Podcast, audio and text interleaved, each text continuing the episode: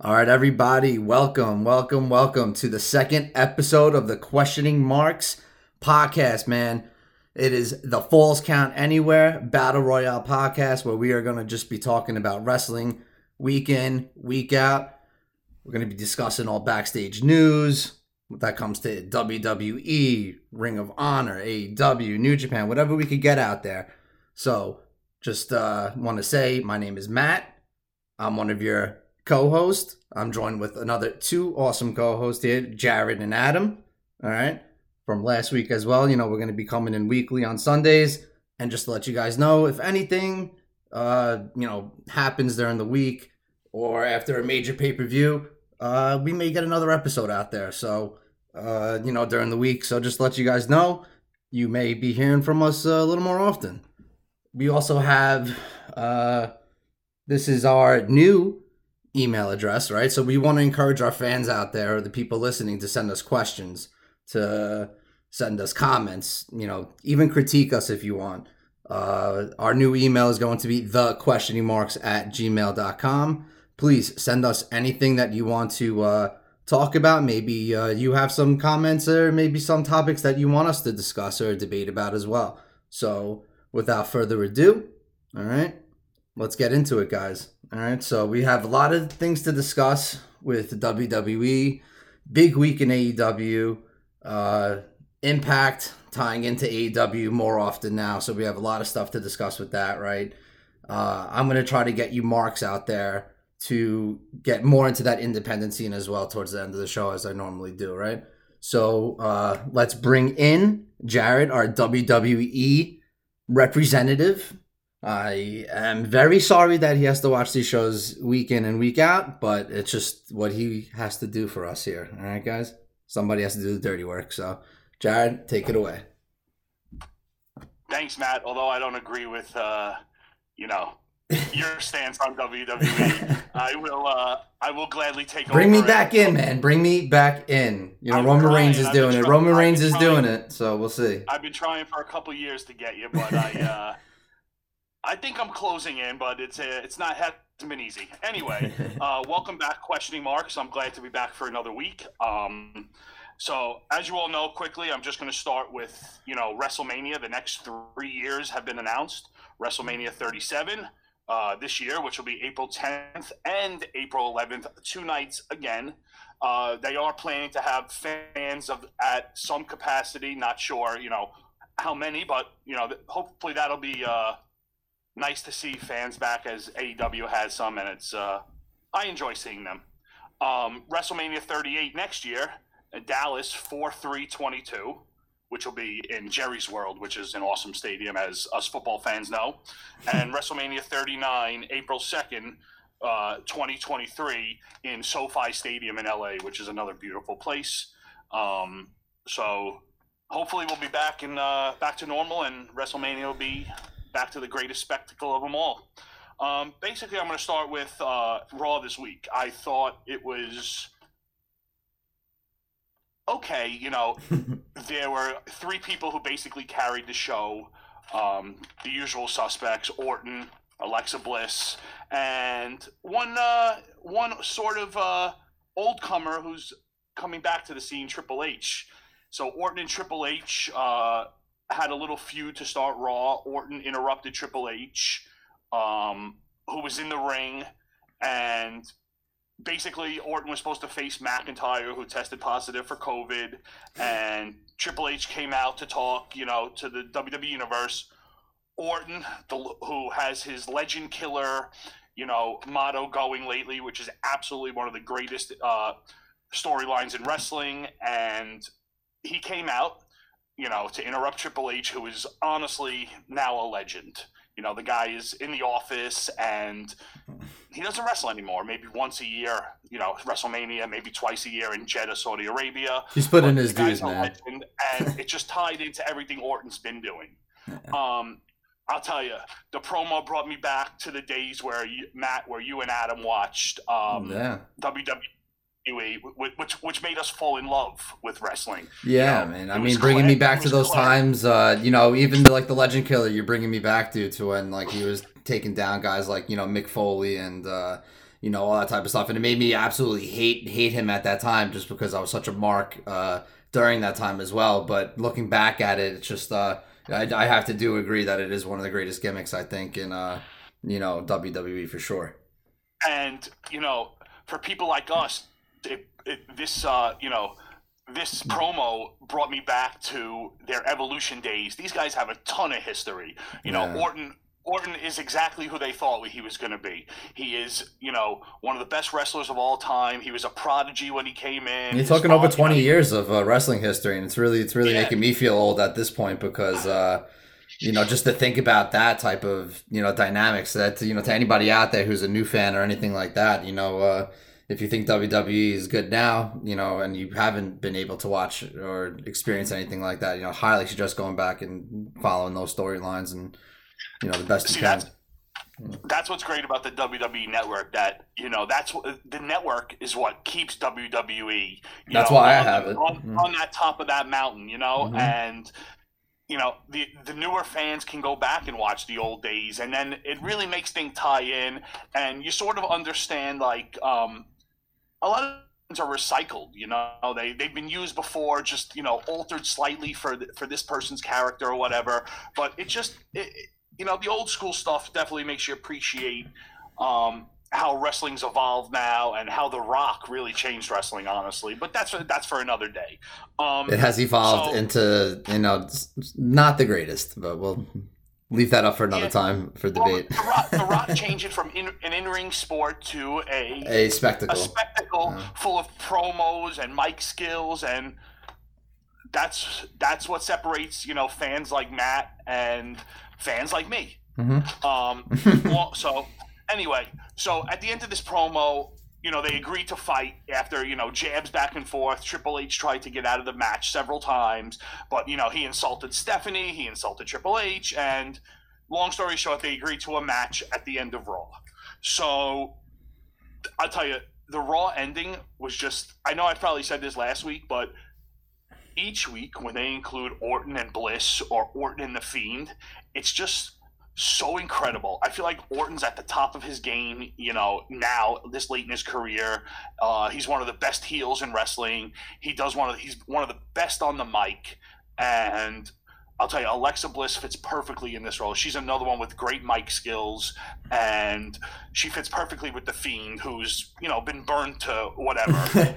well, so Um, I, I, I do want to say that the Fiend is, is one of those uh, characters also that reminds me of an Attitude Era esque, you know, wrestler. You know, that type of character. The man, you know, it brings me back to that having that mankind feel. I have to just bring it back. You know, Mick Foley. I'm one of the biggest marks for him, so I, I you know I may be biased there, but just seeing that character and evolving there, I just I feel like they could have done so much more with him still, but you know, I hope I hope for you know some you know way he does come back. You know, Quick question for you, Jared. Oh, go ahead. I'm sorry. no, go ahead, Adam. Go ahead, Adam. I'm just curious on the Alexa Bliss character in terms of the formation and development of, of her character and, and partnering, with, you know, with Bray and you know the hair, the whole attitude. Do, is that? Do you see it as kind of a Harley Quinn type of a thing? is that is that what they were going for? Can you maybe speak to like is, is there some kind of like cartoon I- element to it? I definitely see that, and I think she's maybe one of the only ones who could, you know, pull this off. I mean, I think you hit that on the head, Adam. Um, she, she's gonna be, she's gonna, she might turn into a bigger monster than he is, honestly, and who knows where that where that takes it. Um, so I, I, I love that you you tied that in, and I think you really hit that one on the head.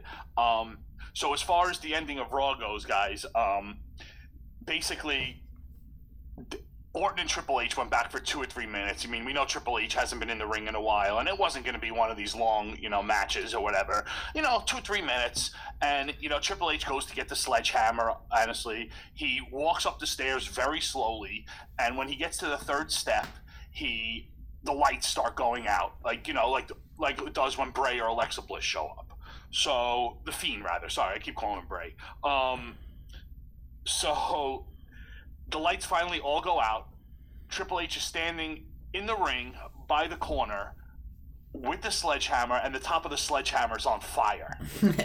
Alexa Bliss is in the other turn, you know, in the other corner by the turnbuckle, and Orton's in the middle of the ring standing. so Triple H gets out of the ring and leaves, and Alexa Bliss and Orton are staring at each other, and she shoots a fireball from her hand into his eyes. He rolls around the ring, and that's how Raw ends. I, I mean, I mean that that that's got it, it, it. sounds it sounds pretty awesome, man. It does it does I sound mean, pretty entertaining. You guys yeah. really have to like watch this because to me, yeah AEW is not capable of this.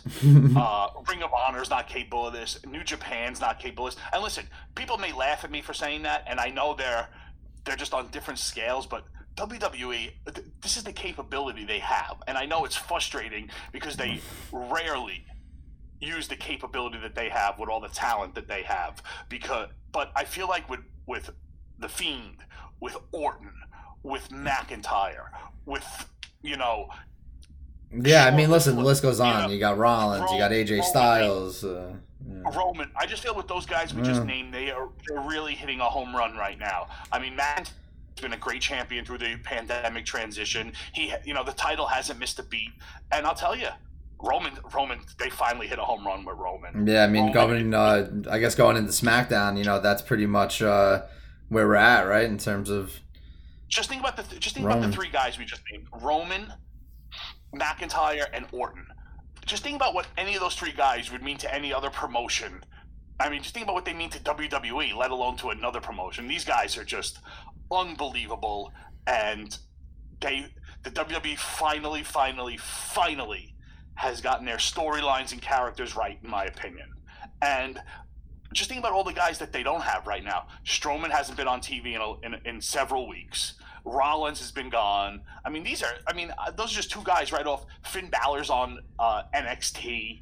I mean, think about all the talent they have. It's yeah, it's, it's pretty remarkable. It really is, you know. But uh, still, you know, sometimes I I always do feel that too much talent, too many cooks in the kitchen, you know, can lead to, you know, sometimes a stale uh, storylines, stale wrestling. Uh, but I do have to agree that it seems like WWE starting to turn a corner, even in my eyes, as, as, as a person who's not as markish, right, on on uh, WWE. So uh, now, uh, you know, Raw sounds pretty entertaining. Uh, Jared, is there anything that you could uh, discuss with us about uh, SmackDown? I know, I know that's Roman Reigns territory, so I'm sure uh, Listen, there's something going it's, on. It's all Roman from here right now, honestly, and I'll tell you, like I just said previously a minute ago, the guy is on fire right now. The combination of him, Heyman, and Jey Uso, who Roman has elevated, and now Apollo Crew seems to be in the fold all of a sudden. Um, they have the show hosted by Kayla Braxton after each Raw and SmackDown, you know, after the bell, and she basically had Apollo on and Heyman, and Heyman broke him down. You know, said you you know you got to be more selfish, and you know you got to you know want it for yourself and stuff like that. He broke him down, said you know you got to be better, this and that. And they showed on SmackDown on Friday that Roman was Roman was hanging with Apollo the entire time, and now he's going to be challenging Big E for the Intercontinental title again. Um, so we'll see. It could be another dynamic to this uh, head of the table, you know, stable or what whatnot. Um, I think it's it's been flawless as of late. Um, basically, SmackDown started with Roman uh, being presented a contract from, from Pearce, given to Heyman, given to Roman, and it was a regular match. And Roman kept telling Heyman, I don't want a regular match. So Heyman goes back to Pearce and gets a no disqualification match. Roman tells um, Heyman that he wants a last man standing match. So Heyman goes back to Pearce, tells him he wants the last man standing match, and that he's going to sign it in the middle of the ring with all of them there. Okay? So also Jey Uso was fighting Jey Uso was fighting and he lost to Shinsuke Nakamura. Okay? So there was a close count uh, where he had Nakamura down, and it was like a two and a half count. And he claims that Nakamura's shoulders were down, and the referee Charles Robinson, who was originally started with WCW and has been with WWE for the last however many years, he's now involved in this Roman storyline. You see Jey Uso's talking to him in the, the back and says, Charles, you better do your job. Uh, otherwise, Roman's going to get you fired. So this is great now. How's Charles Robinson going to help these guys? This is, it's just, I love this. This is so great. It's almost like, uh, there was a, there was a WCW referee who was involved in the NWO for a while, so I, I like shit like that. I I, I think it's great. Um, just the way that they're adding Apollo and Charles, you know, Charles Robinson, they're making Apollo, you know, a name again by being a part of this. They've elevated Jey Uso. It's just the storyline is unbelievable. Yeah, it so sounds it sounds like a really good way to get these like mid card guys uh, who were, I guess, you know, designated almost mid carders up, uh, you know, elevate a little bit into the eyes of you know all the fans around there. So tying tying them into this type of storyline definitely seems uh, like a very smart move on the writers' behalf. You know, so kudos so, to them then. So, right. So basically, I'll I'll make it quick. You know, since I'm only talking about this, the end of the show. You know, Roman and crew come down, uh, and Pearce comes down, and he makes Pearce switch chairs because he liked Pearce's chair better. Okay, then he moves the chair to the head of the table, and Pierce sits on the side of the table. Then Roman gets up, and Roman Uso, Roman and Uso circle Pearce like sharks. So Roman Roman signs, Pearce signs, he jumps out of the ring, and three quarters on the way up the ramp, he starts limping and grabbing his knee. Now, listen, I called this last week. How are they going to get him out of this? What bullshit are they going to do? All right. And he goes, like any contract or any wrestling card, the card is always subject to change. He goes, you know, sometimes an old injury sneaks up on you at the worst time.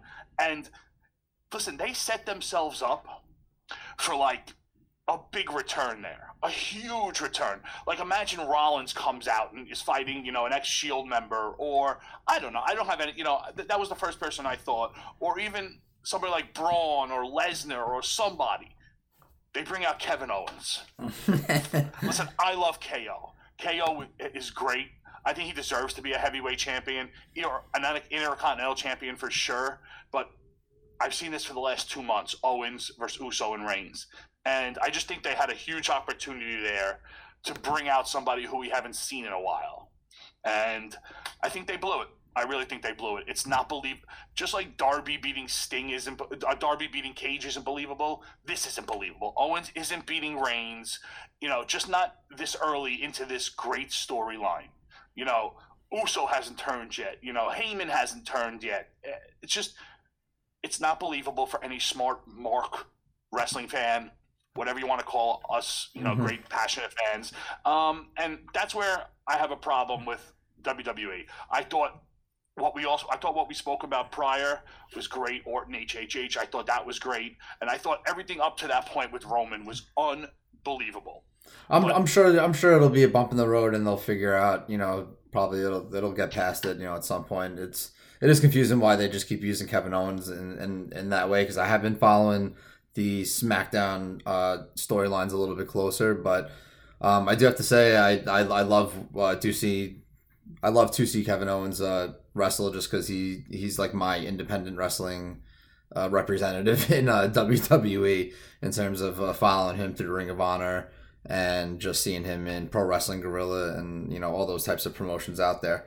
Uh, but Jared, I have to say thank you very much, man. That was a very thorough uh, rundown, man, of you know two of the biggest probably TV staple promotions uh, for wrestling out there, right? So WWE, you got your Raw, you got your SmackDown, right? Uh, we will start talking a little bit more about NXT Land uh, in the coming uh, episode. So uh, we will definitely jump onto that because that's definitely uh, what I feel is the uh, better promotion in terms of in-ring wrestling style uh, maybe not, definitely not storyline wise, but even though they're they're pretty up there, I think. But uh, we want to get into right, Adam, our AEW representative here, even though we are all pretty much marking out for AEW right now. Uh, so uh, we want to, you know, just jump into that. What's going on in AEW? There's a lot of news going on, a lot of wrestling, a lot of inter promotional jams going on, as we should say, right? Uh, a lot of groovy stuff going on there. So uh, let's get into it, my man. Thanks, Matt. And thanks, Jared, for another great WWE update. I really appreciate being on with you guys. Um, as Matt said, we had a pretty jam packed uh, Dynamite episode this past Wednesday, the uh, second day, day two of the New Year's Eve Smash. Of course, uh, delayed a little bit because of the passing of Brodie Lee, so um, got pushed out by a week. But even still, had a lot to offer our AEW fans. Uh, kicked off the show with a singles match between Pac and Eddie Kingston. Of course. Um, those two and the factions that they're currently leading, uh, Pac with uh, the Lucha Brothers and Kingston with the Butcher and the Blade. That's um, triangle. Yep. So there's uh, you know been some discord there between the two groups, and so uh, settling it in the ring and a singles match between Pac and Kingston.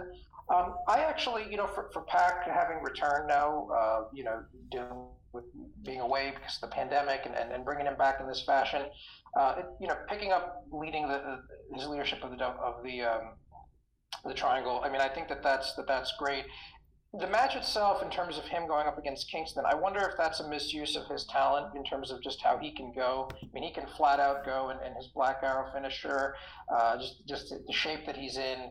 Um, for those of you that are WWE marks, you might remember him as Neville in WWE. Um, I, I, think that it might be a misuse of his talent to put him into this feud as opposed to other, you know, uh, feuds that he could have. I think that maybe that's uh, setting things up down the road. Uh, but all that being said, even still, uh, one of the things I do like about Eddie Kingston and why I thought uh, uh, parts of this match actually did work is that despite his lack of technical wrestling prowess, what he does bring obviously is he's great on the mic, and in the ring he does have a lot of that heel uh, stuff, if you want to lack of a better word that he, that he brings in the ring. Um, you know, you had some slaps and chops for those. Oh man, they were they were brutal. yeah, there are some brutal, legit slaps and chops in the match, which again, yeah. Uh, when people say wrestling is fake, I'm like, you know, even though the chop isn't a finishing move, like I legit would understand if someone had a chop that was a finishing move because. Uh, you know, you see these guys' chests just getting ripped open and bruised, and you're just like, "What the hell?" You know, it's just wild. And, and another uh, in another sense, uh, just just quickly wrapping up this match and, and why what I think also kind of brings some legitimacy to, to Kingston and, and his value to AEW is his story. Um, for those that have followed the Indies and, and know Eddie Kingston, um, he was all set to quit the business uh, before he signed with AEW. Um, as someone who's who's dealt with uh, mental health issues and depression, and he's been pretty open about that. Um, uh, if you, I think that that element to his story and what he's gone through and his struggles, again, even though he's not your your you know uh, greatest technical wrestler in the ring, uh, him being signed to AEW, I think was a was a real big pickup because of what he brings to the on the mic. Yeah, I mean, uh, his yeah his his promo skills I think blows out any anybody almost in in, in any promotion right now. Just uh, uh, not to say that he's he's the best promo guy in the business, but he he can he very well can be honestly because he he just knows how to deliver. He brings uh, tenacity with his mic skills, and you can see even with the Brodie Lee, uh, you know, pep talk he gave on on the uh, what was it there uh, YouTube being uh, being a lead episode. You know, they showed his pep talk in the in the backstage that he gave to the that he gave to the whole entire crew and the roster and it was uh, I was like Jesus man this, this you know this guy's like you know the real deal bro like he he could easily be a promo coach if he can't wrestle you know like they could just use him to just teach like these kids how to absolutely crush it on the mic you know and that's a great value for AEW for sure so I definitely agree with you Adam I think he definitely. I think his mic skills uh, definitely belong in WWE, and I think he'd be a much better fit there because he wouldn't need to wrestle in the ring as long as he did the other night. And like Adam said, it's a misuse of net of Neville. Look what I'm calling him. It's a misuse of Pac, and I just feel like Pac's whole career has been mis- a misuse. Honestly, he's just the bastard. I know he beat Omega. I know it's just I don't know.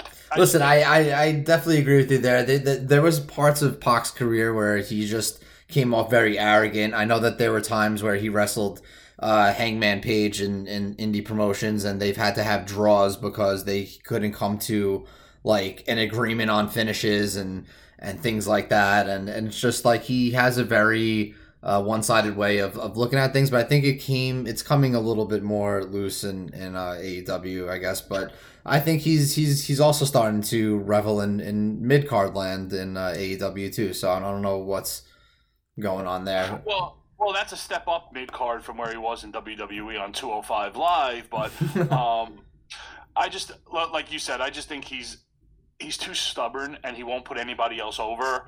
And I could see I could see Adam Page being very similar because I don't know his direction is lost too.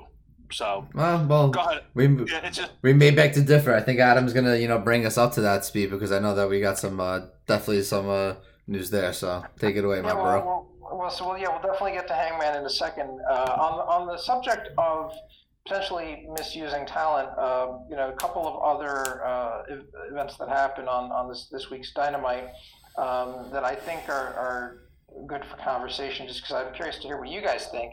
Uh, another guy, um, probably still in his prime, uh, was really had, had a, a, significant run in WWE, is Miro, formerly known as Rusev uh, in WWE. And his uh, singles match was against Chuck Taylor of the best friends. The stipulation being that if Chuck Taylor loses the match, he becomes Miro's young boy uh, or butler. Uh, of course, they're working this whole angle with Miro as quote the best man for uh, Kip Sabian and Penelope Ford's upcoming wedding.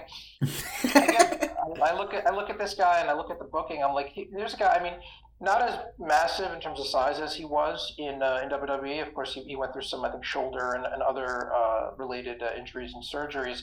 But I think again, the, the, this angle takes away from his credibility as a tough guy. Um, I get the uh, importance of humor and inserting humor uh, into wrestling and the entertainment value, but um, I, I really I'm curious to hear what you guys think because I think that he could have been booked.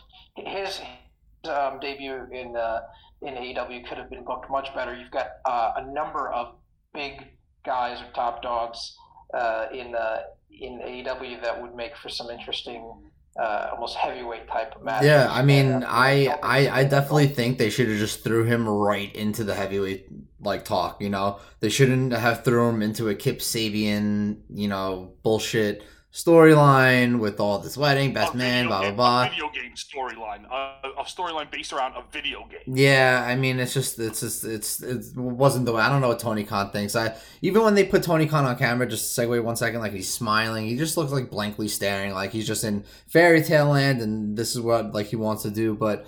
Uh, yeah, I definitely think Adam that uh, he should have just been thrown right into the heavyweight mix, and it would have been, I think, just a bigger impact um, but you know, who knows how many egos they have back there right now? You know, they, you know, have Cody Rhodes and all these guys, and that want to probably be on on top also. So who, who the hell knows? But I, I mean, hmm. I'll be honest. I think uh, like, like you guys said, I think it's it's it's been horrible. His run has been absolutely horrible. He should have been at least thrown into the TNT title picture, or like Matt said, a heavyweight title picture. I mean, he was a U.S. champion. He had great a great feud with John Cena, who's one of the greatest of all time. You know, whether you hate him or not, it's just a misuse of character again. And there's there's a number of guys like Lance Archer who had all this hype coming from you know coming over, and it's just I don't know what what they're doing. It's just I listen. I know Darby's oh Darby, but it's just not believable him beating anybody but Marko Stunt on the roster. It's just not. I I just I'm so it's just it makes me so frustrated. They have immense talent with Cage, who never defends the FTW title, by the way, which is. It, it's it's not uh, recognized by AEW as a defendable belt that's bullshit. Then then don't, then don't announce it. Don't make. Well, yeah. I mean, it's it's it's definitely like uh you know it's like a definitely gimmicky thing, but who who knows? I, I was hoping that they would make it into something because it would be cool, but. Um, and the thing with with Miro, it'd be one thing if him and Kip were like involved in the tag team title picture. It's just nothing. But I uh this brings me to another point on AEW. I think they should have a three man tag title. They have so many, you know, th- like the Butcher and the Blade in Kingston, the Death Triangle, Best Friends in Cassidy when Best Friends is healthy, Jungle Express, uh, the Inner Circle could, you know, I know they're all going to be tag teams now, but they could have three men. Uh, the Nightmare, it's just there's so many options for three men in AEW, and they have such a strong tag division that I think a three man tag title would be great. Yeah, I, I definitely agree with you there. Um, you know, all these wrestlers come from backgrounds where their promotions have you know three man tag titles, whether it's New Japan, Ring of Honor, you know, so. Uh, I definitely think I could see AEW adopting that uh, at some point. I definitely agree with you there, though.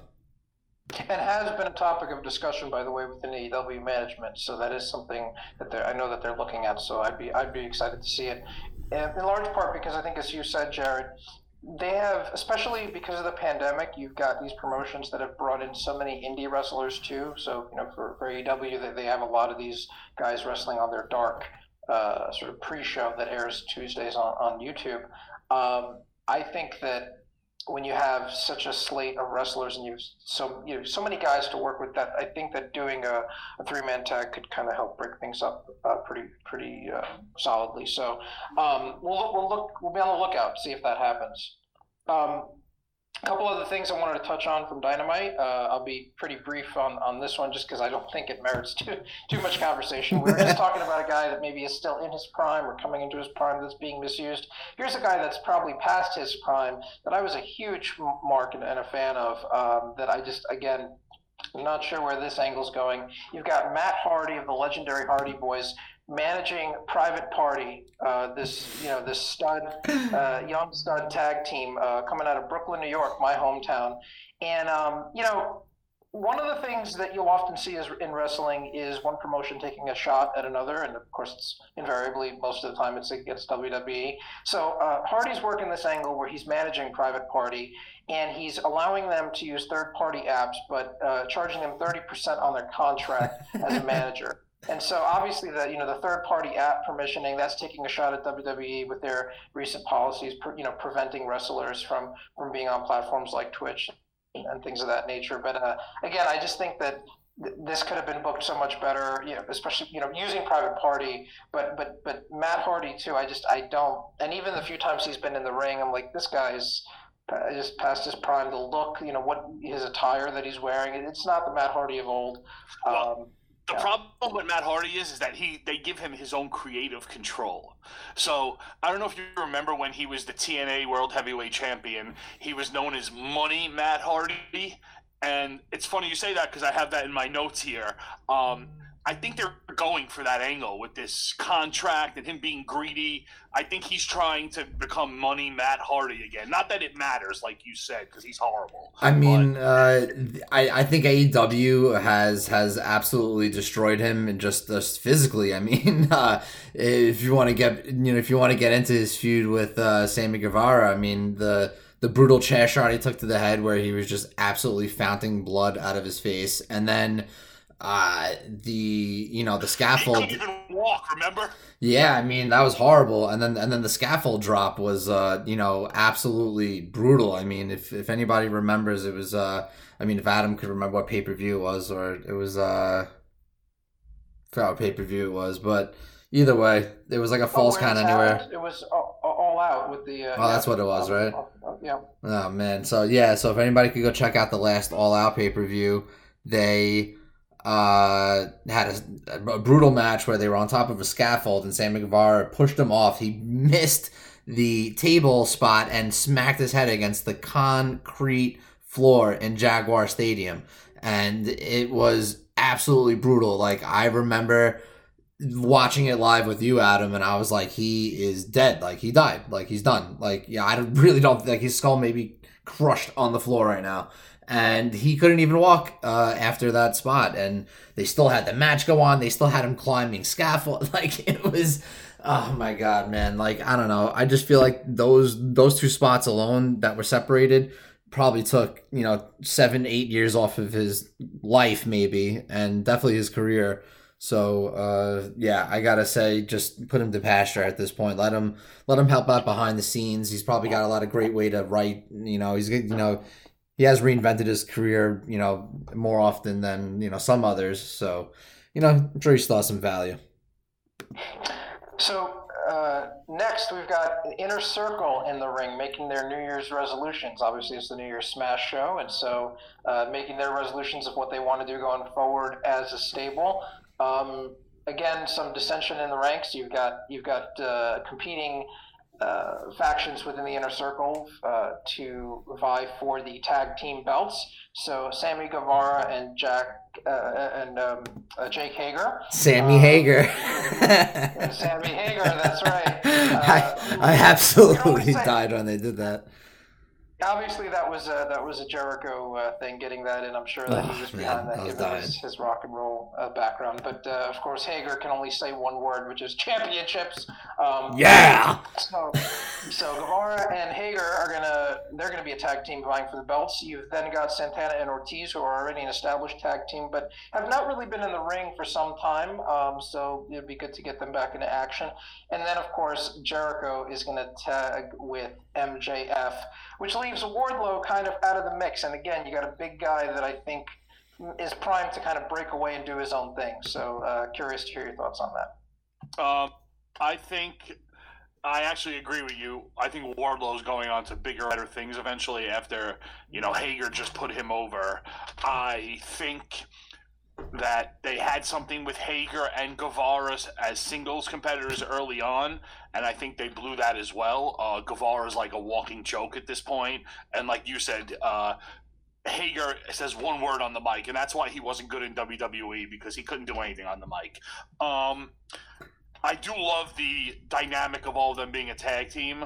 Um, and I do think it's going to come down to obviously uh, Jericho and MJF versus uh, Santana and Ortiz, and maybe this could be the way the inner circle, you know, sort of breaks apart, or you know, whatever, and you know, Wardlow goes on his own somehow. Well, we'll see how we'll, we'll see how that goes, but I do, I kind of like this dynamic a lot. But now, the only thing I don't like is you're adding to this already crowded, stacked tag team division, and we'll, we'll just see how that goes. But I'll tell you, AEW, they definitely have the best tag team division there is. I, I, I have to, I, I must say that. Yeah, I think that was like almost the goal coming into AEW, especially with the Young Bucks being so uh, you know integral in uh, you know AEW's formation. That I think that they just wanted to dominate that that tag team division, and, and like you said, like they pretty much just over, overpowered it. Um, it's it's almost getting to the point where it's like there's too many, and you know you're gonna have to break off into that three man tag. Uh, you know division. I think that'll that'll take some air out of it as uh, you know we say in uh, you know investor land. You know, you take some air out of some some uh, all time highs, right? So that's what we're probably seeing here. You got a you got a tag team division that's pretty much reaching its its peak, I think, because you can't really add too much more to it. So that three man tag will take a little air out of it, and I think we'll level it out, and uh, you'll get something uh, really really competitive out of it. You know. Ne- next, we've got uh, Hangman. Hangman Adam Page possibly uh, leaning towards joining the Dark Order. Um, this is something that I think a lot of uh, fans uh, on the wrestling scene have been uh, really excited about and seeing where the storyline goes. Obviously, we have our projections of where we think this might end up in terms of uh, feud with uh, possibly uh, with Omega for the, for the title. But um, you know, Dark Order is uh, kind of languishing a bit with the passing of, of Brodie Lee and, and, looking for their new spiritual cult leader. So um, on this week's this past week's episode of Dynamite, they were uh, pushing Hangman to join, and he seems to be leaning in that direction. Obviously, we know it's coming at some point, so it's kind of like delaying the inevitable. But um, I'm a huge Hangman fan in terms of his wrestling ability. He's got the look, um, as uh, my fellow Mark here, Matt, said. I think he's tailor made for WWE in terms of his look. But um, yeah, I'm curious to hear what you guys think. I'm, I'm really high on him, though. I uh, I think uh, you're 100% right. Tailored for WWE. He's got the look, and I think his mic skills are okay, and he has the the ability's there on the mic. Um, I I certainly hope what you said, Adam, you know, comes to fruition. I would love to see him as the leader of the Dark Order and you know challenging Omega for the title. Um, I, I would love to see that, and I would love to see him as champion one day. I know it probably won't be now, but I think the guy has more talent than most in that locker room. Um, I do think he'll be in WWE one day, and I do think they'll do the right thing with him. He is he caught my eye from day one. I really didn't know too much about him um, before AEW, and as Matt knows, I'm very very critical of anything non WWE. And for someone like him to catch my eye right away, I just think he's uh, he's going to be really good. Uh, I'd love to hear what you have to say, Matt. Yeah, yeah. Go ahead, Adam. Go ahead. Well, I was just going to add, and maybe Matt, you could chime in on this too. Mhm. I think that the drinking gimmick, which has been used in wrestling before, I mean, they had Scott Hall in WCW. Uh, actually, I think it was in WWF. Excuse me, when he he had already been dealing with with alcohol issues, but they. Uh, sorry, no, it wasn't WCW. That's right. Uh, Bischoff actually had him play that on air, and it was sort of art imitating life, imitating art. Uh, I think that um, I mean that's it's it's, such, it's in 2021 maybe it's more of a touchy subject. So I wonder how they're going to continue booking that with him always having a drink in his hand and kind of stumbling around. I mean, again, talking about misuse of talent, you've got a guy that's great in the ring, and here you've got him, you know, kind of all over the place and and, and uh, drinking too much. So I Um, mean, I uh, it, go. it goes back to the Attitude Era feel of watching Stone Cold smash beers every, you know, Monday on Raw and just dumping beer all over himself. And then, you know, you still have, uh, you know, Le Champion with his champagne. And uh, I, I, I, I just think it's um part of, you know, wrestling just, you know, like their style of saying, you know, we're not here for the children aspect of of it. And you know if you're a parent and which you know i know both of you are not yet but i am and uh, i could just speak on behalf of that. Like if you're gonna put your kid in front of a tv and let them watch it then you better uh, you know be sure that your kid is is mature enough and you know as a mark like we are like we understand what's going to be on the television right? It's not like we're like oh wrestling you know like I haven't watched wrestling in 40 years. Let's, you know, let's sit in front, you know, sit little Johnny in front of the TV and let him watch wrestling for a little bit. And he's four years old and he sees a bunch of, you know, you know, thongs and, and, and alcohol and, and, you know, it's just, uh, know, you know, maybe you won't let him watch it again, but you know, people like us, you know, you have to understand that I just think it's, it's, it's that time and age, you know, marijuana has become legal and, and, you know, in America, there's, you know, alcohol has obviously just, you know, been around for, you know, decades and decades and decades. And I, ju- I just think it's just, uh, you know, the image of wrestling just becoming more and more, you know, adulterated, you know? I, I agree, Matt. I think that there is there's not really a negative stigma attached to drinking, even though people do have problems. But people have problems with anything. You know, there are addictive people out there. But anyway, I don't think there's a negative, you know, stigma attached to the drinking. I think I think when people think Stone Cold, they think beer and middle fingers. Um, Mhm. and if besides kids, any adult wrestling fan, any questioning mark out there, any mark, whatever, they know these most of these wrestlers do drink in real life. So it's just I, I mean, we could do a I know- whole episode on, on, on, on the use of painkillers and drugs Right, and, right. and, and, uh, um, you know, wrestlers cheating do- on their wives and Ric Flair right, I and. I do agree with Adam Woo! though that uh, Hangman's character is a bit all over the place. Yeah, I mean, uh, I, I I've been following Hangman for quite a while in regards to being a New Japan mark for uh, you know a while and, and Ring of Honor as well. And his character is has has been top notch since like the get go, and he was um, you know I think you know he was a Ring of Honor Rookie of the Year wrestler as soon as he came out.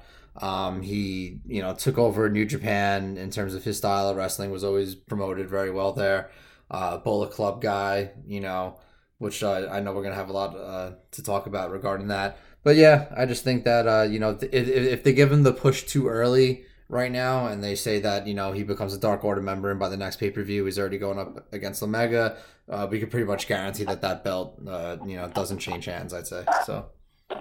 And for those of you looking for our hot takes on uh, Omega and the implications for uh, Impact and with Impact, stay tuned. We've got that coming up a little bit later in the show um, because I want to um, turn to, even though that was uh, next in the order of the Dynamite show, want to come back to that in terms of the connection uh, because there's a couple more things we want to talk about from the Dynamite show.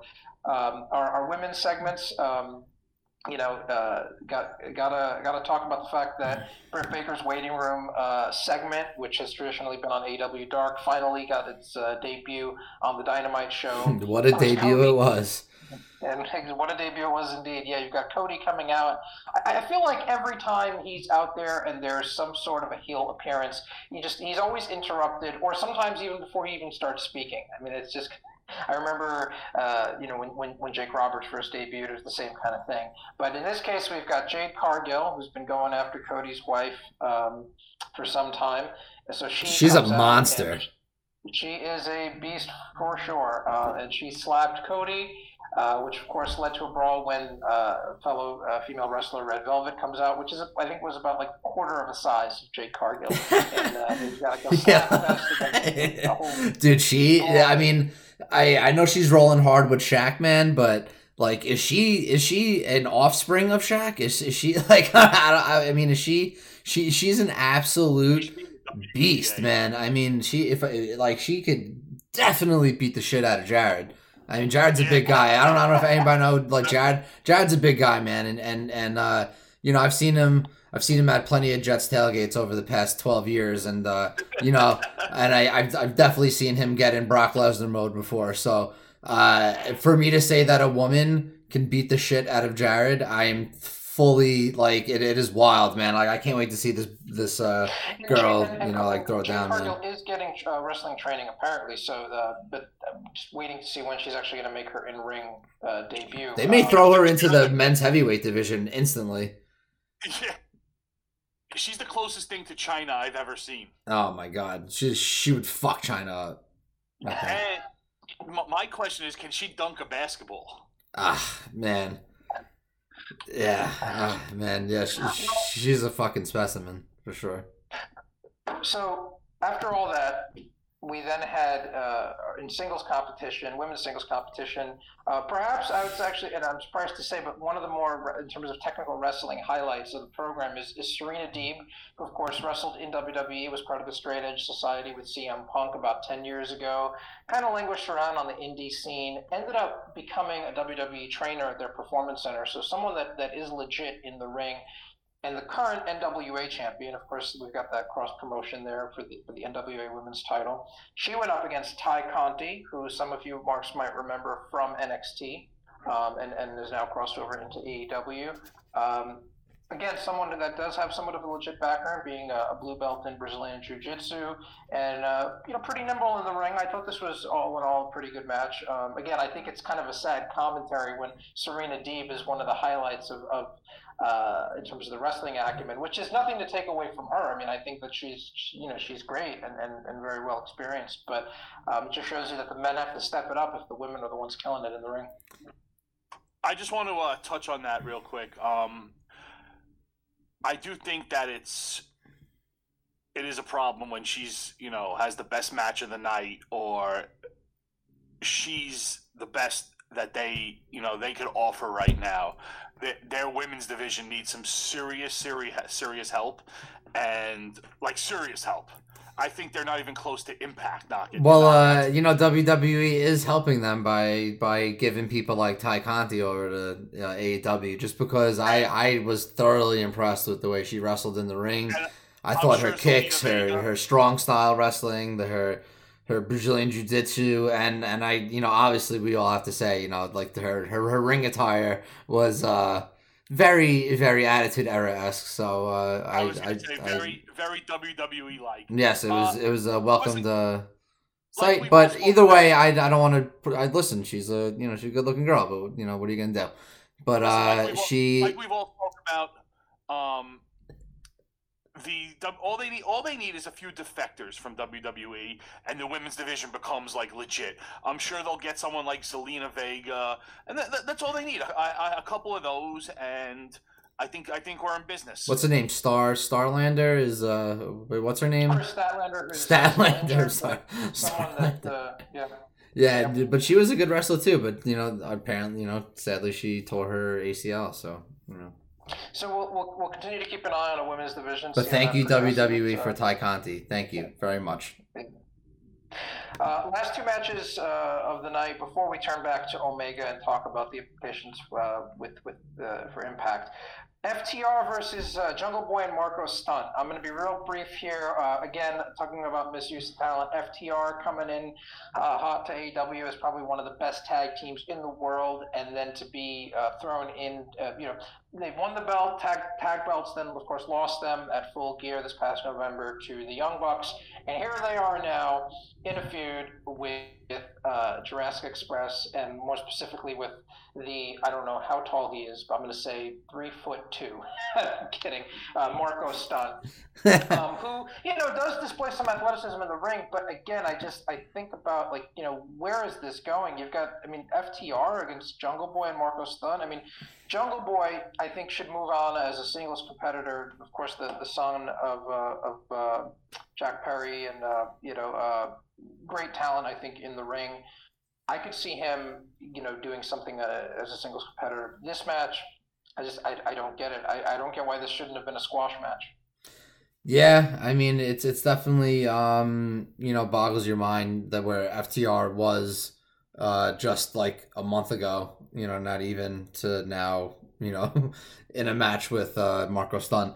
But you know, uh, like you said, Adam, there's there's there's there's wrestling value there in what he does. It's it's more in a three man tag uh, setting, I, I would say, because uh, Luchasaurus is such a gigantic wrestler that I feel like when they just throw Marko around the ring and they use him in that sense, it's like kind of comical and and funny and anime and and uh, I see that being like a fun three man tag to watch. But when it comes to just having him in the ring with paired up with uh, you know Jungle Boy or Luchasaurus. It's just not uh, something I, I like. I absolutely love though uh, Luchasaurus and Jungle Boy as a tag team. I do think that Jungle Boy hitting the singles division would be great for sure as well. So I'm I'm kind of just like on the fence on both outsides. Like I'll take both of them. I have to say though that Jungle Boy's finisher with Luchasaurus that that flip power bomb that they do with the guy I can't even explain it on uh, through through talking because you have to uh, like see what this finisher is. I think it is by far the coolest, the best tag team finisher in the history of wrestling, and that's just all I have to say. So you better go check it out. Just quickly, um, I think the problem with FTR right now is that they're stuck in a tag division with all these super athletic, high flying tag teams, and they're just old school like Steiner brother tag teams, and I I, I don't even know what the I don't know what's going to be with them. I they didn't have a proper run as champions because you know, alluding to what Matt said earlier, guys like the Bucks and Cody and Omega, you know, the almost the founders of AEW, they want to be champions. You know, they weren't champions to start this, you know, to start the company, and they went uh, a long period without becoming, you know, a champion.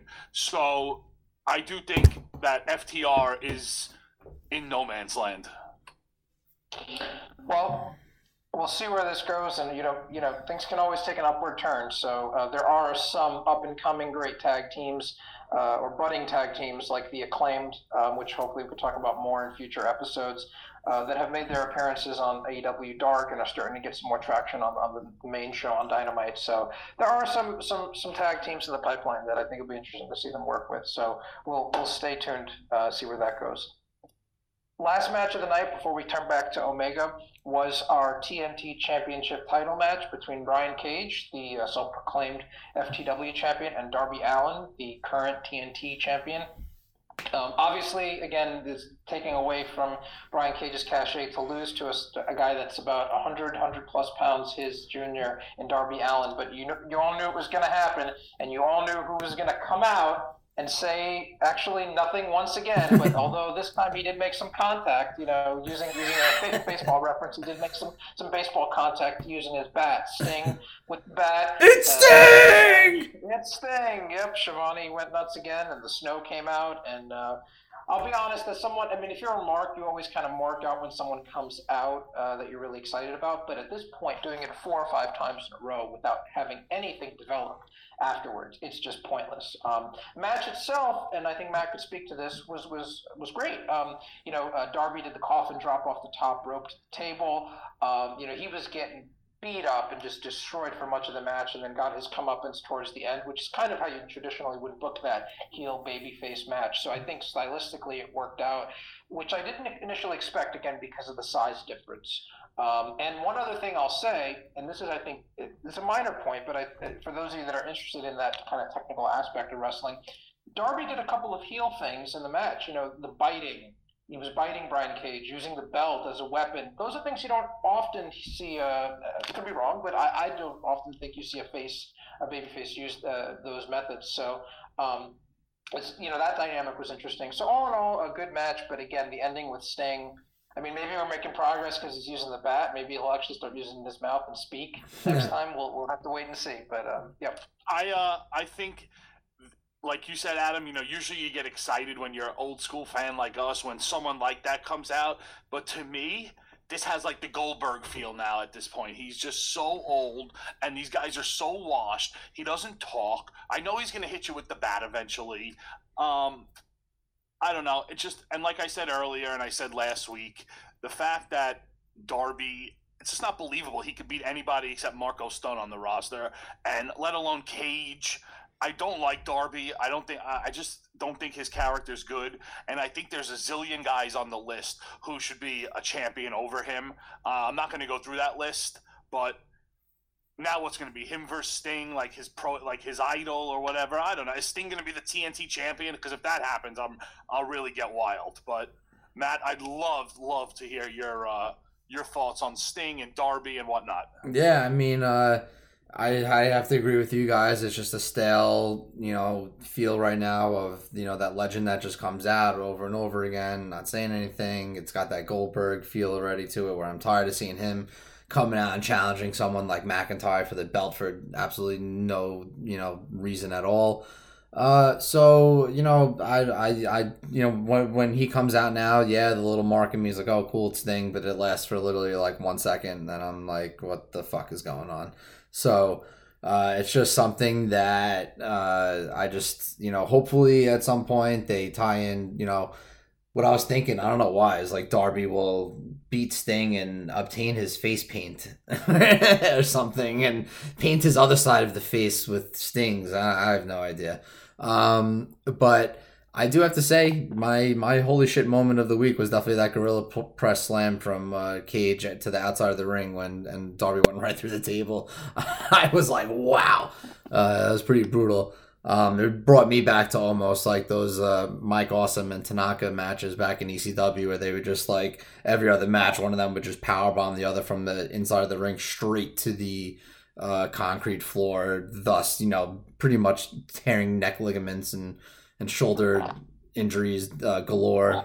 You know, so that's where I see Darby, and I un- un- unfortunately I see Darby's career not lasting too long because of the way his style is. Um, I do want to s- just tie in really quickly. I know I don't know if anybody was able to check out one one of my uh, top wrestlers uh, ever that I think is out there right now, Will Ospreay. He um, him and Jimmy Havoc back in Progress Wrestling have had some brutal matches, uh, and you could look back at the death matches they have had, and uh, people have had to come out and say, you know, Will Ospreay, you know, you're so talented that you have to pretty much change the style of matches you're having to let your career go a little bit longer than what you are doing because you're starting to develop a gimmick, right? Of where that's just the style wrestler you're going to be, and no one else wants to expect anything else, right? So I'm starting to expect now when Darby Allin steps in the ring, I almost am not going to be entertained if he's not diving off of, you know, a crazy spot or going through some brutal table spot or anything like that, you know. Uh, so unfortunately, if he doesn't switch up his gimmick a little bit, I don't see his career lasting too much longer in regards to being able to keep up with those spots because he'll be limping in you know five six years and you know, God forbid, you know, you know, seriously, seriously injured, you know. So, message to Darby: take care of your health, otherwise Matt's coming for you. So. Yeah, yeah. I mean, uh, you know, I I'm a huge mark for the hardcore wrestling. Like I said, I'm a huge Mick Foley fan. I find it hugely entertaining uh, to watch those style of matches. But you know, as you get older, um, you start to realize also, like I'd never thought about the shortening of careers when these guys were wrestling. You know, when I was younger and stuff like that. But you know, obviously, you know, for the smart mark in me, uh, I want to say take care of yourself. But for the entertainment mark in me, yeah, keep it up, man. You know, hopefully you can do that for the rest of your career and you know keep us all entertained. But at the same time, I I I, fully understand if uh, those bumps start happening less and less, and you do more technical stuff in the ring, or you know change your style up that way, as as Will Ospreay did, uh, where he's at the top of his game for sure in uh, New Japan, and and uh, you know, So that's that's just where I'm at with the Darby situation. That's it's unfortunate that Cage is stuck in, in his situation right now. But although I, I think FTW, I think that whole entire crew over there is going to be just fine. Um, I I absolutely love their gimmick. I love their style. I love Taz. Like I said, I think Taz is like AEW's Heyman right now in regards to just putting guys over. He's not Heyman, obviously, but I think he's just uh, great on the mic. I'm glad, like I said last week, they let the reins loose with Taz and uh, the way he talks on the mic and gets guys over, uh, it makes his faction really believable. Even though week in and week out they begin like their ass busted. So best best stable in AEW by far. Hundred percent. Yep. So now, so now we turn to Omega and uh, the match on Dynamite, which I think leads us also into uh, Jared updating us on what happened at Hard to Kill uh, Impact's pay per view uh, this past week. So Omega um, surprised the Young Bucks and didn't select them as tag partners in his Dynamite match against uh, the Varsity Blondes and Danny Limelight. He ended up going with the Good Brothers, who have now appeared a couple of times on Dynamite uh, t- television. Uh, sorry, excuse me, AW television. And um, you know, again, you know, thinking about this match, and I'm, uh, I'm thinking to myself, who's Danny Limelight? I mean, you'd have to watch AEW Dark to know who he is. Varsity Blondes, you've got Brian Pillman Jr., of course, the son of Brian Pillman, so there's some credibility there. Uh, Griff Garrison's got the the build and the and uh, but in terms of the look, you know, a little bit kind of sloppy, I, I, guess, a little green, I guess you'd say, in the ring. So, in terms of their their opponents, um, obviously it was a match that you know, almost in a sense you could say is kind of like a squash match. But um, uh, you know, I just Omega and, and, and in this sort of heel role, uh, being the um, AEW uh, World Heavyweight Champion.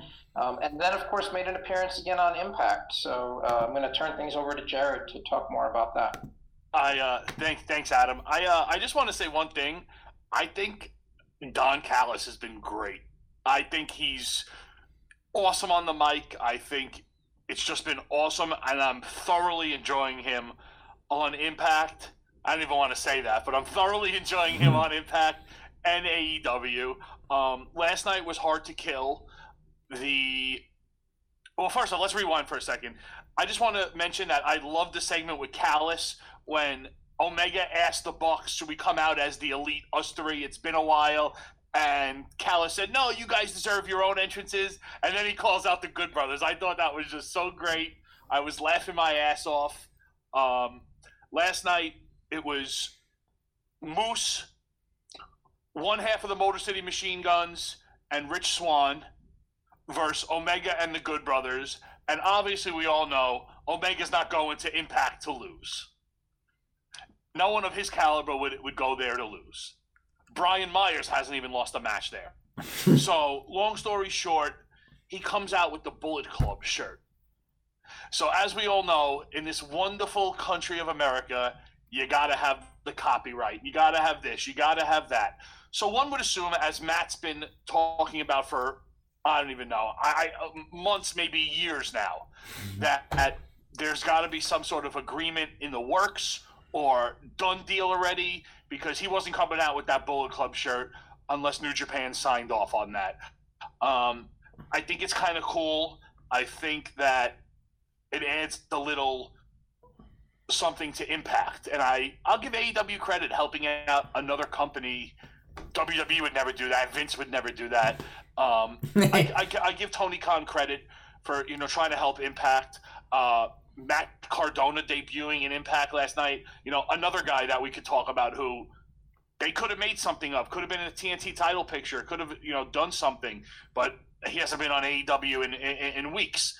But um, I just feel like a lot of these WWE guys aren't, you know, doing well over in Impact and AEW. I just don't know for what reason they they need guys like this, you know, guys who are mid carders or jobbers even in WWE to come in and maybe lift the show or hold the show. I mean, just look at Eric Young. He's great on Impact. He's absolutely great. He was a nobody. I'm sure there are WWE fans that don't even know who he was in WWE. I mean, and the guy, I think his character is great. He has a nice little trio there with Joe Doering and uh, Cody Deaner, and it's a decent little storyline for what Impact is. And I just think both these companies can use you know the WWE castoffs in a in a, in a much better way. To your point, Jared, when Eric Young was, and, and for those of you that are not only Impact marks but going even further back, TNA marks when they were when they were TNA wrestling, Eric Young was kind of your comedic uh, segment on the program. He did did a number of comedic angles, but also was a good worker that could put other talent over, which is I think a lost art in this in this industry. The fact that when he was uh, signed to WWE towards the tail end of his WWE run, and this is something we've seen quite often with WWE, you have guys that are under contract that haven't made a television appearance in months, sometimes even years. And that was his frustration, if you've heard him talk about in some podcast interviews. Um, again, to your point, Jared, I like the fact that they're at least giving these guys airtime and giving them an opportunity to shine in other in other promotions. Um, yeah. Other other than that, uh, I, I, really don't want to talk too much about Hard to Kill. There's obviously it's it's not it's not easy to watch Impact, and the only reason I started watching Impact is to see guys like Brian Myers and Heath Slater, the Good Brothers. I mean, I'm you guys know I'm a hardcore WWE fan, and I just thought guys like that would would make a big difference. Obviously, I think Brian Myers is eventually going to be the Impact champion. He's going to beat Rich Swann, but I don't know. It just is what it is at this point. They haven't really helped the company as much as like guys like Eric Young has. And I don't know. Omega and the Good Brothers are definitely a good act, though. You know, getting the band back together. Uh, I'd love to see where it goes from here. If New Japan gets in the mix, maybe they have like, you know, maybe Tama Tonga and his crew. You know, it becomes like a Wolfpack, uh, old school NWO type of thing. You know, with both Bullet Clubs, but I guess we'll I guess we'll have to see. The options are endless, and I I, I do hope that the partnership comes to fruition because uh, I think all these companies definitely need a little boost.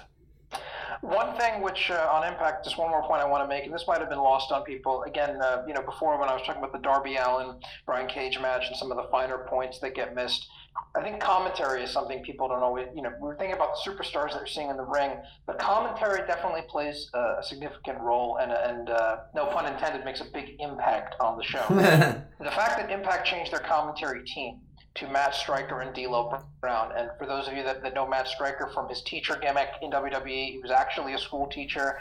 Um, I don't know how you guys feel, but I personally, and it kind of relates to the name of our show, you know, Matt Striker caught a lot of heat on commentary in WWE when he, at the Royal Rumble many years ago, said, I'm marking out. This is a marked out moment, bro. And the fact that he shows that energy, and I think is pretty succinct on the mic, uh, as uh, uh um, doing play by play you know that, that they've switched to this commentary team and moved away from Josh Matthews and Madison Rayne. I think that's going to add to elevating some of the talent in the ring with Impact. So I'm really happy that Matt Striker got this opportunity. I totally agree, Adam. The only thing I could say is, and this just goes to how bad of a company they are. You make this move right before the biggest pay per view in your company's history, in Impact's history, not TNA's history, but you make this questionable maybe a move that could not work out for you right before a pay per view that Omega's going to be on. I mean, that's my issue. I agree it's a good combination, but it's just like they don't know what the hell they're doing.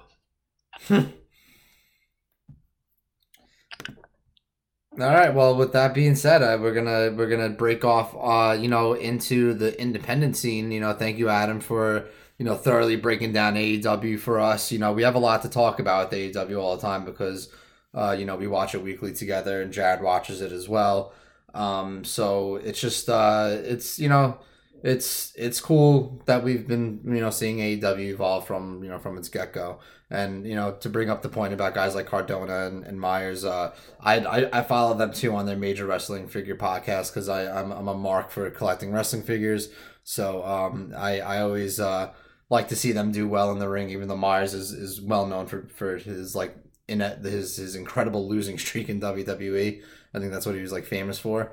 Uh, although the WrestleMania that Jared and I went to, we did see them take the tag team uh, championships together at, at a WrestleMania. So uh, that is pretty. Everybody, cool. everybody was happy for them too. There, you know. Yeah, I thought that they were going to get a good run, but they pretty much lost the belts like instantly. So uh, you know, they're they're trans they're what we call transition champions. Yeah, yeah, they were just like a palate cleanser. Almost like almost like FTR was yeah. almost. It's like the piece of ginger you eat in between different pieces of sushi. It's like the It's uh, you know, so I, I you know that's just what uh. I guess they are. Hopefully, they'll you know revitalize their careers. I thought I thought Cardona looked jacked as hell in AEW when he made his debut, so I thought he was going to stick around. Um, I know he's got close ties with Cody. Um, who knows? I know Brian Myers is, is like his best friend, so maybe uh, his his his whole thing was trying to get over to TNA, you know, and his uh his wife Chelsea Green and uh with NXT, but I don't know. She keeps breaking her wrist and getting injured, so I don't know what's up with her. but uh, anyway, we will break off into everyone's favorite segment, the independent wrestling scene. All right, but uh, we are uh, I don't know. Maybe next week we'll start off with the independent wrestling scene, maybe because we'll see if uh, you know we'll switch it up a little bit. But what we are going to do right now is uh, I want to just jump right into Ring of Honor. Don't have much to really say regarding what's going on in the in the wrestling scene there per se, but uh, pretty cool to know that uh, Rush, who is the Ring of Honor World Champion right now, he was actually being uh, coveted by WWE recently in regards to trying to get him to sign over there. Uh, so it's pretty interesting. Uh, obviously, uh, you know the deal did not work out. Not obviously, but uh, you know you don't see him wrestling in WWE. Um, Rush is also represented by AAA, uh, which is a uh, awesome federation out in Mexico. Uh, he is the leader of Los Ingobernables, and they tie into the New Japan stable as well. But uh, just to let you know, uh, he was asking for way too much money, I guess, and he is not going to be uh, signing with WWE, which is leading everybody to believe that he is staying with Ring of Honor, which is great because I think Ring of Honor would be losing an amazing wrestler if they were to let him go. Uh, just to also say, for all you uh, independent marks out there like I am, Ring of Honor Wrestling is hosting their Ring of Honor Wrestling Awards for the year of uh, 2020. Uh, what I would do if I was you is go check it out right on ringofhonorwrestling.com. You could see a list of all the Ring of Honor's uh, best matches of the year.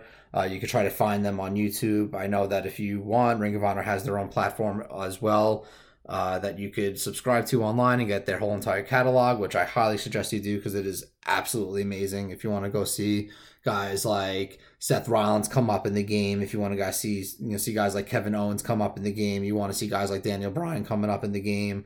Uh, these are the federations to check out, right? Ring of Honor being the the best one. You get to check out their entire catalog. You see guys like Adam Cole come up. Uh, so it's it's it's it's really awesome, and that's why I also just want to suggest out there to uh, everybody who wants to try to get into the independent scene. You get to see all these guys before they become what they are in WWE, what they become in AEW, uh, and even in New Japan. Um, so it is really cool, you know. So I just want to say that. Uh, I think that the best match of the year, Brody King versus Rush in Ring of Honor uh, was absolutely amazing. I think it was on December 18th at Final Battle. Uh, one of the best matches of the year, I want to say, for Ring of Honor. Their holy shit moment of the year, I want to say, I'm, I'm going to vote for Flip Gordon being uh, coming in masqueraded as Dragon Lee in the Battle Royale at Free Enterprise. He ended up winning it, unmasking himself as Flip Gordon. Um, like I always said, Flip Gordon is one of the best wrestlers I think out there as well. Highly suggest you just go on YouTube and check him out. I think you could probably see a match with him and Will Ospreay from New Japan. Highly suggest you go check it out, man. Like absolute five star match. Uh, so that's pretty much what's going on in Ring of Honor right now. You know, I want to say you should check out their weekly shows on FITE TV, F I T. Uh, that app hosts their Ring of Honor show for free weekly. Uh, so you have no excuses out there if you want to go watch it, right, guys? So just go out there and check it out. Obviously, the pay per views cost money, but if you subscribe to their uh, network on ringofhonorwrestling.com, then you can get those pay per views for free. All right. Uh, now bringing us into New Japan. Their New Japan Cup has uh, begun. It's an awesome tournament that uh, I believe Evil won last year. Uh, it is showcases all the greatest singles wrestlers uh, in in New Japan. Uh, so I definitely suggest that if you can go check it out. I think the only way you can is really by subscribing to New Japan World. I think it's around eight dollars a month. Uh, something that you could check out if you want. Really, really, really good news though for those marks out there that want to see it on an American television uh, within the coming days. I think you should be getting some news about New Japan signing a lucrative TV deal out here in America to showcase their NJPW Strong series, which is right now only broadcasted on the New Japan World website.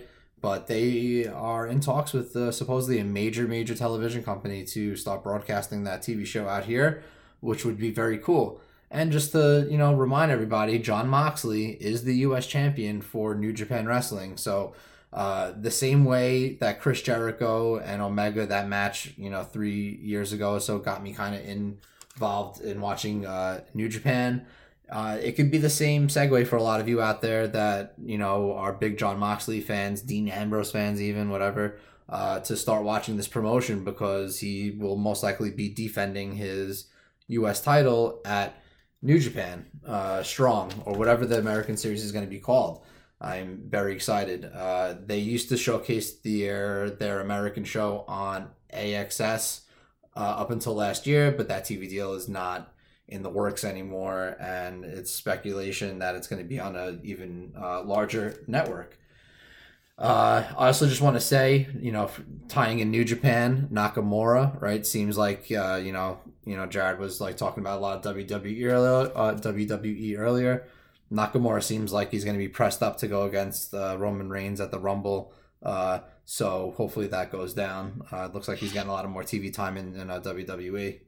That'll be his second uh, big run for Nakamura here in uh, in the states. You know, he uh, obviously was much bigger in uh, New Japan, but listen, for a guy who has no mic skills, he's had you know this will be his second significant run. So mm-hmm. that shows you his you know what Matt always talks about and Adam always talks about how you know someone like him his in ring is enough to make him you know worthy of a of a title shot at a cornerstone pay per view. You know, so. And to your point, Matt, in terms of the indie scene, I think one of the challenges as a booker as a promoter is how you educate your fans about uh, a wrestler's background coming in from the indies and what they, you know, how they've developed over time. Because especially in WWE, uh, you know, people are, are, are really just centered on what are you doing in that moment. And even WWE themselves as a company very rarely, I mean, they went out of their way with, you know, when when uh, Brodie Lee passed away to even you know reference the name. I mean that that was that was significant. But I think that it's uh, it's it's a challenge. But I think it's important to educate your like for instance, you know, you, you, you talked about Kevin Owens. Uh, we've touched on Seth Rollins before on this program. Both of those guys came from Ring of Honor and, and, and had different names. You know, um, I think if you if you want to see their development, definitely go back um, and, and, take a look. Uh, you know, CM Punk, even, another one. I'm sorry. CM Punk, another guy that came up to Ring of CM Honor. Punk, another guy. Yep, absolutely. Daniel Bryan. Yeah. Yep. So all these guys that you're seeing on TV today, just know that, uh, and it also adds that level of humility too to know where where you come from, where you've come from is going to help power where you're going um, as a performer. So. Yes, absolutely. Uh, so uh, an- another great promotion that I want to bring up, and I know one of our listeners, uh, Jacob out there, will be happy that I'm bringing this up. But uh, MLW is host a uh, Wednesday show on YouTube known as Fusion. And just to, if you want to check out, there is a World Championship match going on against Jacob Fatu and ACH. Uh, ACH, I think, being one of the also one of the better in ring wrestlers around right now. I've seen him come through uh, New Japan quite a few times and absolutely blows my mind away every time he's in the juniors uh, tournament cup. So I highly suggest if you're free this Wednesday, you could check it out. If not, you know, you could obviously just go on YouTube and watch it at your free uh, leisure, which is also very cool that MLW does this. Matt, didn't uh didn't Brian Pillman Jr. come from L- MLW? Yes, absolutely. Brian Pillman Jr. was uh, part of like the Hart Foundation over at MLW with Teddy oh, Hart. Teddy Hart, right? Yeah. yeah. And yeah, uh, James, British Bulldogs my, uh, kid of, as well. One of my buddies who listens to uh, the show, James. He, oh, James. Uh, yeah. Yeah, he uh, he got me into MLW a little bit. I've I've tuned in here and there, like you said, Teddy Hart, who's a complete nut. Brian yeah, Pillman, James watches who, too. Yeah. You know, you know, I just took a liking to based on you know Flying Brian, and mm-hmm. it, you know, and the British Bulldog son, um, who who had his run in WWE also, uh, just didn't work out for him. But Yeah. uh, it's definitely nice to turn on a indie promotion, and as a WWE fan, you know, re- be able to recognize a couple names. It just makes the transition a little easier. Yes, it absolutely does. And uh, you know, my buddy Jake uh, watches a lot. I know your buddy James watches a lot. Uh, you know, so it's it's it's definitely cool uh to know that you know still you know we have friends of ours as well that are wrestling marks that are that, that are deep into the independent scene as well and you know we hope to have some of these uh you know friends of ours on and you know at times here and there to you know discuss some of these awesome things that are going on. So uh i also want to just discuss one other thing. I, I, I want to uh you know pinpoint one wrestler from ring of honor that i want to uh you know showcase. I was thinking like maybe weekly doing something where i just showcase one independent wrestler that i think everybody should uh absolutely check out. Um one of these wrestlers his name is pco i'm not too sure if anybody uh, remembers the name Pierre Carl Ouellet. Uh, does anybody does that ring a bell to any of my fellow marks in this right now? The Yes, Mountie. it does.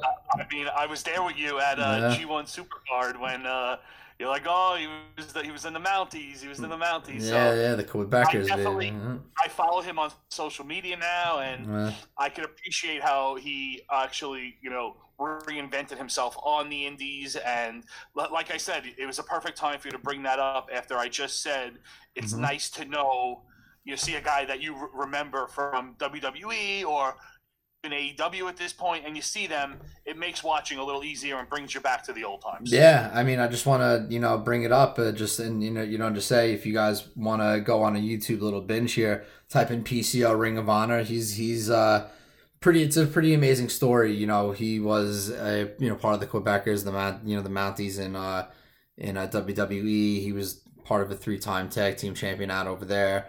Um, you know, fell off for a while, went into the I think he returned to the WWF in like 1999, 2000, around there. Uh, he also uh, wrestled in I think WCW for a little bit. I think he had a stint in NWA, but his major major thing right now is his, his was was when he returned back to the independent scene. Now this guy's in in his fifties, right? He was wrestling when uh, you know, I was like in elementary school pretty much uh, for WWE, and to see a guy in his fifties come back to the scene, it was it was pretty cool.